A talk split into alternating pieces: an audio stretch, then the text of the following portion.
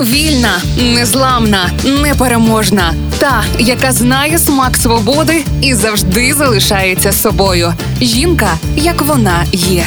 Про жінок, які змінили хід історії в програмі Ольги Телипської на Радіо Перше. Хелен Келлер сліпо-глухоніма американка, якій перші серед людей з такими фізичними проблемами вдалося здобути вищу освіту. Вона стала відомою письменницею, була активним громадським діячем, багато подорожувала, демонструючи волю, життєлюбність та стійкість всупереч мінливості долі. З нею дружив Марк Твен, та її діяльність викликала інтерес ФБР.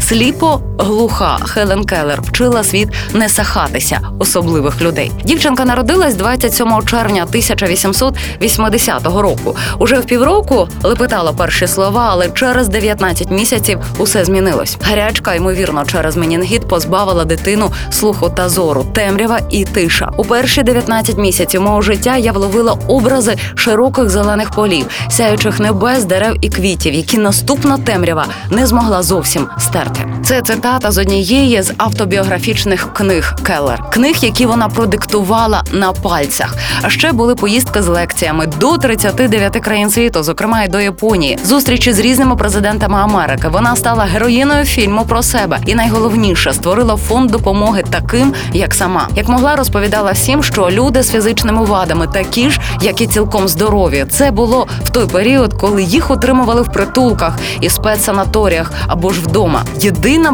безпросвітна темрява це темрява нікчемності і байдужості. Усюди повторювала Келлер. Батьки після довгих пошуків знайшли для Хелен учительку. Її звали Анні Саліван. Ця жінка виявилась подарунком долі. Її зватимуть залізною Анні, а потім і чудотворицею. Хелен з допомогою Саліван почала вчитись говорити руками. Дівчинка торкалась губ людини, яка розмовляла і запам'ятовувала вібрацію. У цей же час учителька позначала слова на її долоні. До 18 років Келлер опанувала латину, грецьку, французьку і німецьку мови. А далі вища освіта у найкращому навчальному закладі. Вона навчалась у вище на кшталт Гарварда для жінок, коледжі Редкліф, і закінчила його з відзнакою. Сам Марк Твен попросив нафтового магната оплатити навчання талановитої дитини. Її вчителька переклала все на мову пальців і математику, історію, латину, німецьку з французькою. Так вони вдвох і навчалися. Отож Келлер стала першою сліпоглухою, яка здобула вищу освіту.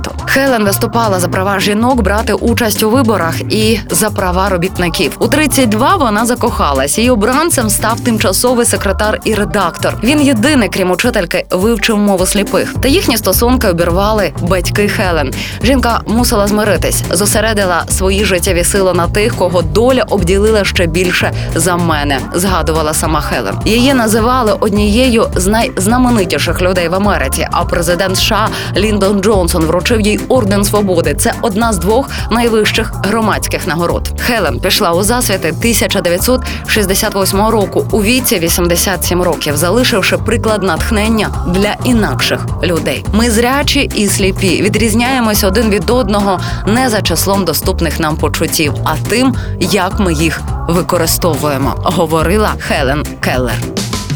Жінка, як вона є. Програмі Ольги Телипської на Радіо Перше.